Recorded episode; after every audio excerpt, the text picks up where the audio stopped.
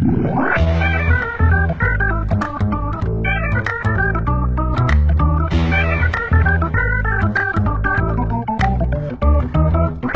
Sevgili Ümit Sabi Kumuş. Sevgili Mustafa Can. Özledik yahu. Yine beraberiz yahu. Ya. Peki bugün kimi tanıyacağız? Kimle tanışacağız? Bugün susamurlarıyla tanışacağız. İstanbul'da susamuru var mı? İstanbul'da ümit varsa İstanbul'da susamuru da var. tamam. Kötü şakamızı da yaptığımıza göre bundan sonrasını evet. Görevimizi yerine getirdik.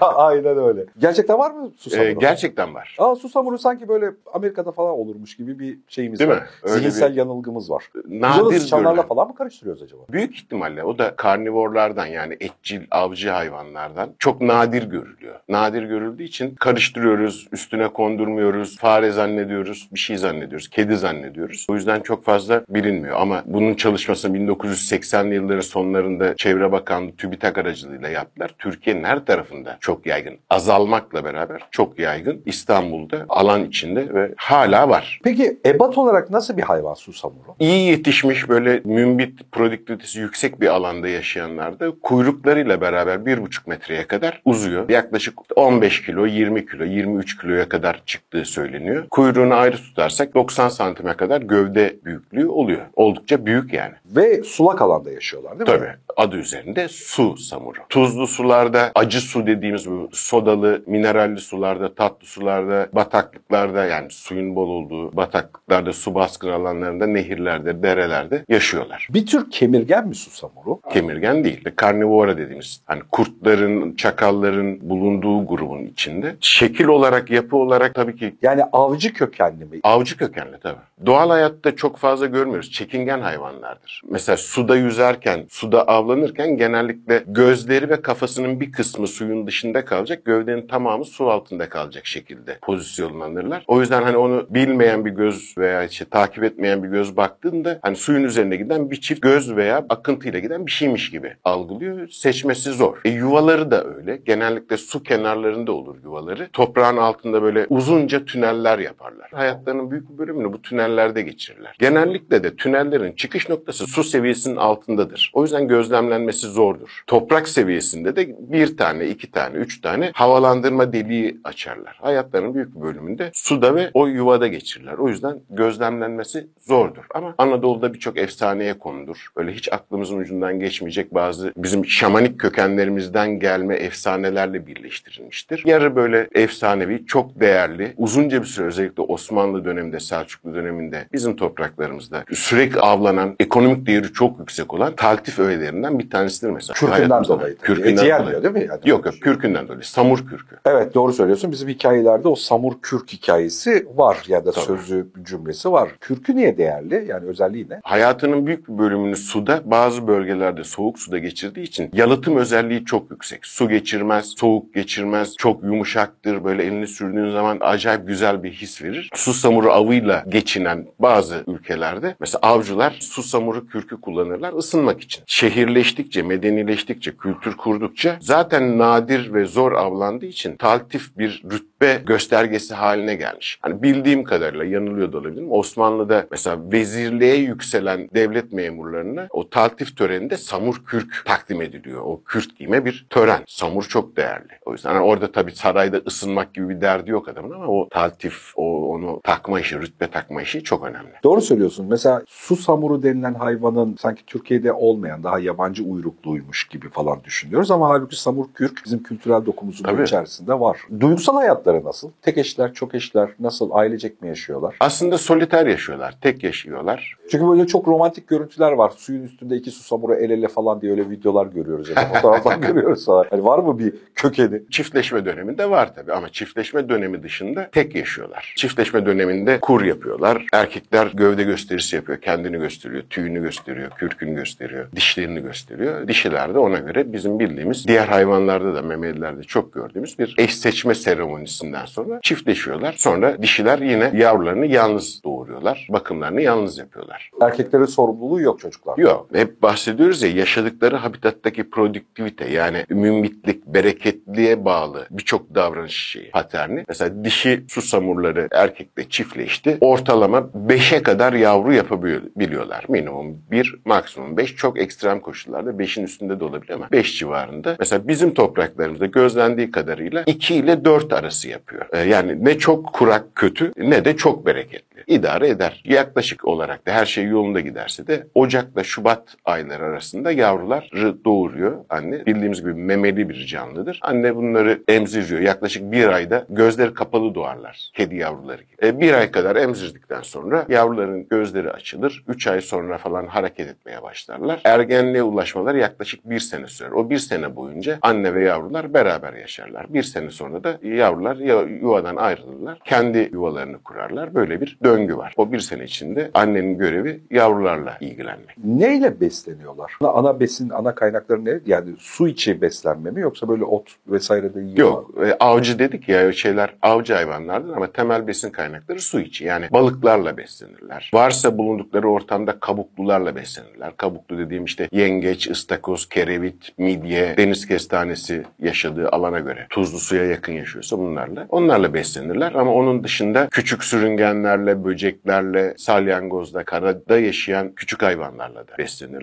O yüzden geniş bir beslenme alanı vardır veya çeşitliliği vardır ama ana besin kaynağı tabii ki balıklar. Peki doğadaki düşmanları kim, kimlerle dalaşıyorlar ya da birileri bunu avlıyor mu susamurlarına? Yani asıl maalesef ki temel avcısı insanlar. Kürkünden dolayı çok uzun süreler boyunca insanlar avlamışlar. Ama doğadaki rekabet koşulları onlar için de geçerli. Susamurundan daha büyük avcılar susamuruyla besleniyorlar yakalayabilirlerse. Ama bizim topraklarımızda daha çok tilki, kurt gibi böyle hani pusu kuran hayvanların avladığı düşünülüyor. Ama çok net bilgiler yok. Ama daha tuzlu alanlarda, daha tropiye kayan alanlarda mesela tuzlu su timsahları veya tatlı su timsahlarının susamurlarını avladığını biliyoruz. Bu bu arada dünyaya yaygın bir hayvan değil mi? Yani dünyaya Çin'den yaygın. Amerika'ya kadar Tabii, hemen her farklı yerde. türler içinde. Anadolu'da bizim gözlemlediğimiz lutra lutra dediğimiz genel yani adi susamuru diye geçiyor ama oradaki adi çok görülen, çok bulunan anlamında yoksa bir adiliği yok. Yani gayet mühim, böyle dürüst hayvanlar. Ama değişik türlerde coğrafyaya göre değişik türleri var. Adi olmayan ne var mesela?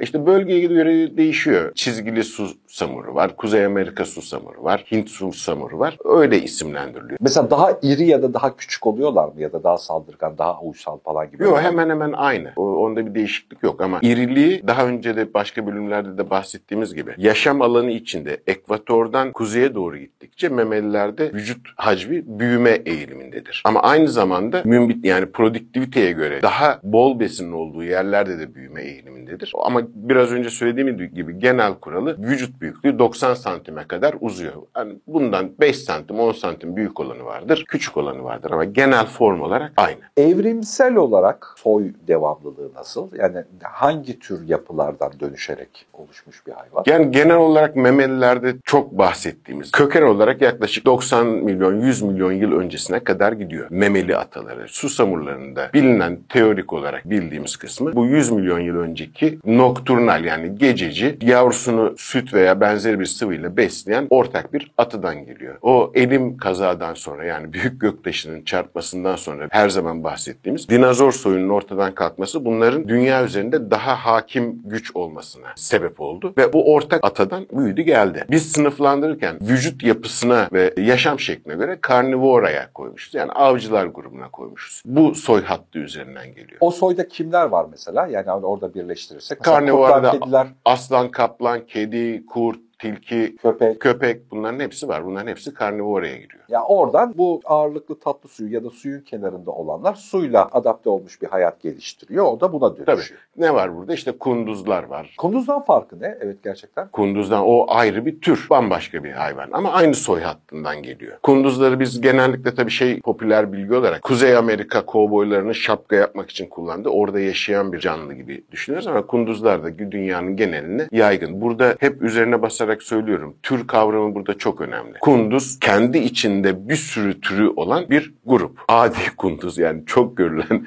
Kunduz da bir tür. O soy hattının içinde gelincik başka bir tür, porsuk başka bir tür, susamuru başka bir tür. Bunlar türleşmenin ürünleri. Biz bunu nasıl sınıflandırıyoruz? Dış görünüşüne göre vücudundaki organizasyonda bazı temel kriterlerin var olup olmadığına göre bakıyoruz. Bunlardan bir tanesine mesela vertebrata diyoruz. Vertebrata omurgalılar demek. Bizim vücudunda omurga taşıyan bütün canlılar bu sınıflandırmaya göre akraba sayılıyor. Gerçekten akraba olmalarının bir önemi yok. Anladım. Omurgası Biz var mı, sınıflandırmak için onu öyle Tabii. kullanıyoruz. İşte kafatası olanlar, kafatası olmayanlar, çenesi olanlar, çenesi olmayanlar, ağzı yuvarlak olanlar, ağzı yuvarlak olmayanlar gibi ortak özellikler havuzuna doldurduğumuz canlılar bir süre sonra bir sınıflandırmaya sebep oluyor. Bunlar birbiriyle illa işte soy ağacında akraba olacak diye bir şey yok. Ama bu bizim işimizi kolaylaştırıyor. Düşün şöyle diyelim hani bir kazı yapıyorsun, paleontolojik bir kazı yapıyorsun ve o güne kadar hiç görmediğin bir iskelete rastladın. Şimdi bunu sınıflandırmak için bu temel özellikleri bilmen lazım. İlk önce baktığın yer abi omurgası var mı yok mu? Ona bakıyorsun. Ha omurgası var. Ekstremiteleri var mı yok mu? Ekstremiteleri. Ona bakıyorsun. Kafatası var mı yok mu? Ağzı var mı yok mu? Yani ağzı Yuvarlak mı.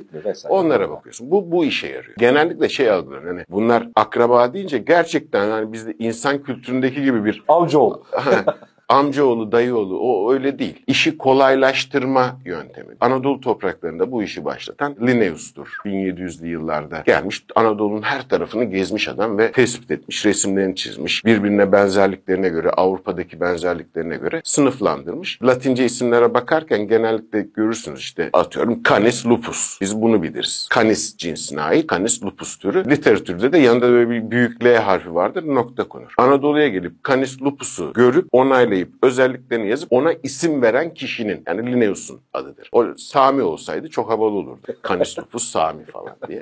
Güzelmiş. Yani akrabalık ilişkisi böyle bir şey. Susamuru dediğim gibi bizim Anadolu topraklarında samurun olduğu her yerde çok kültürle iç içedir. Mesela bazı yerler özellikle su kenarında yaşayan susamurun yaşadığı yerlerde susamuruna yerli o ahali şey adını vermiştir birçok yerde. Su cini. Bazı yerlerde albastı derler. Bazı yerlerde al karısı derler. Böyle isimleri vardır. Kültüre de zamanında çok oturmuş. Şimdi unutuluyor tabii bunlar. Mesela bunun sebebine bakıyorsun. Şimdi gececil hayvanlar ya bunlar. Çocuklar veya gençler mesela gece suya girmek istiyorlar. Onları korkutmak lazım. Bu tehlikeden uzak tutmak lazım. Hayvan buna çok yatkın. Hani bütün gövde suyun altında sadece gözleri gözüküyor. Kafasının bir gözü gözüküyor ve ay ışığı çarptığı zaman parlıyor. Falan. Acayip efsanevi bir yaratık. Hemen o ismini koymuşlar. Demişler ki su cini. Girerseniz suya gece sizi kaçırır.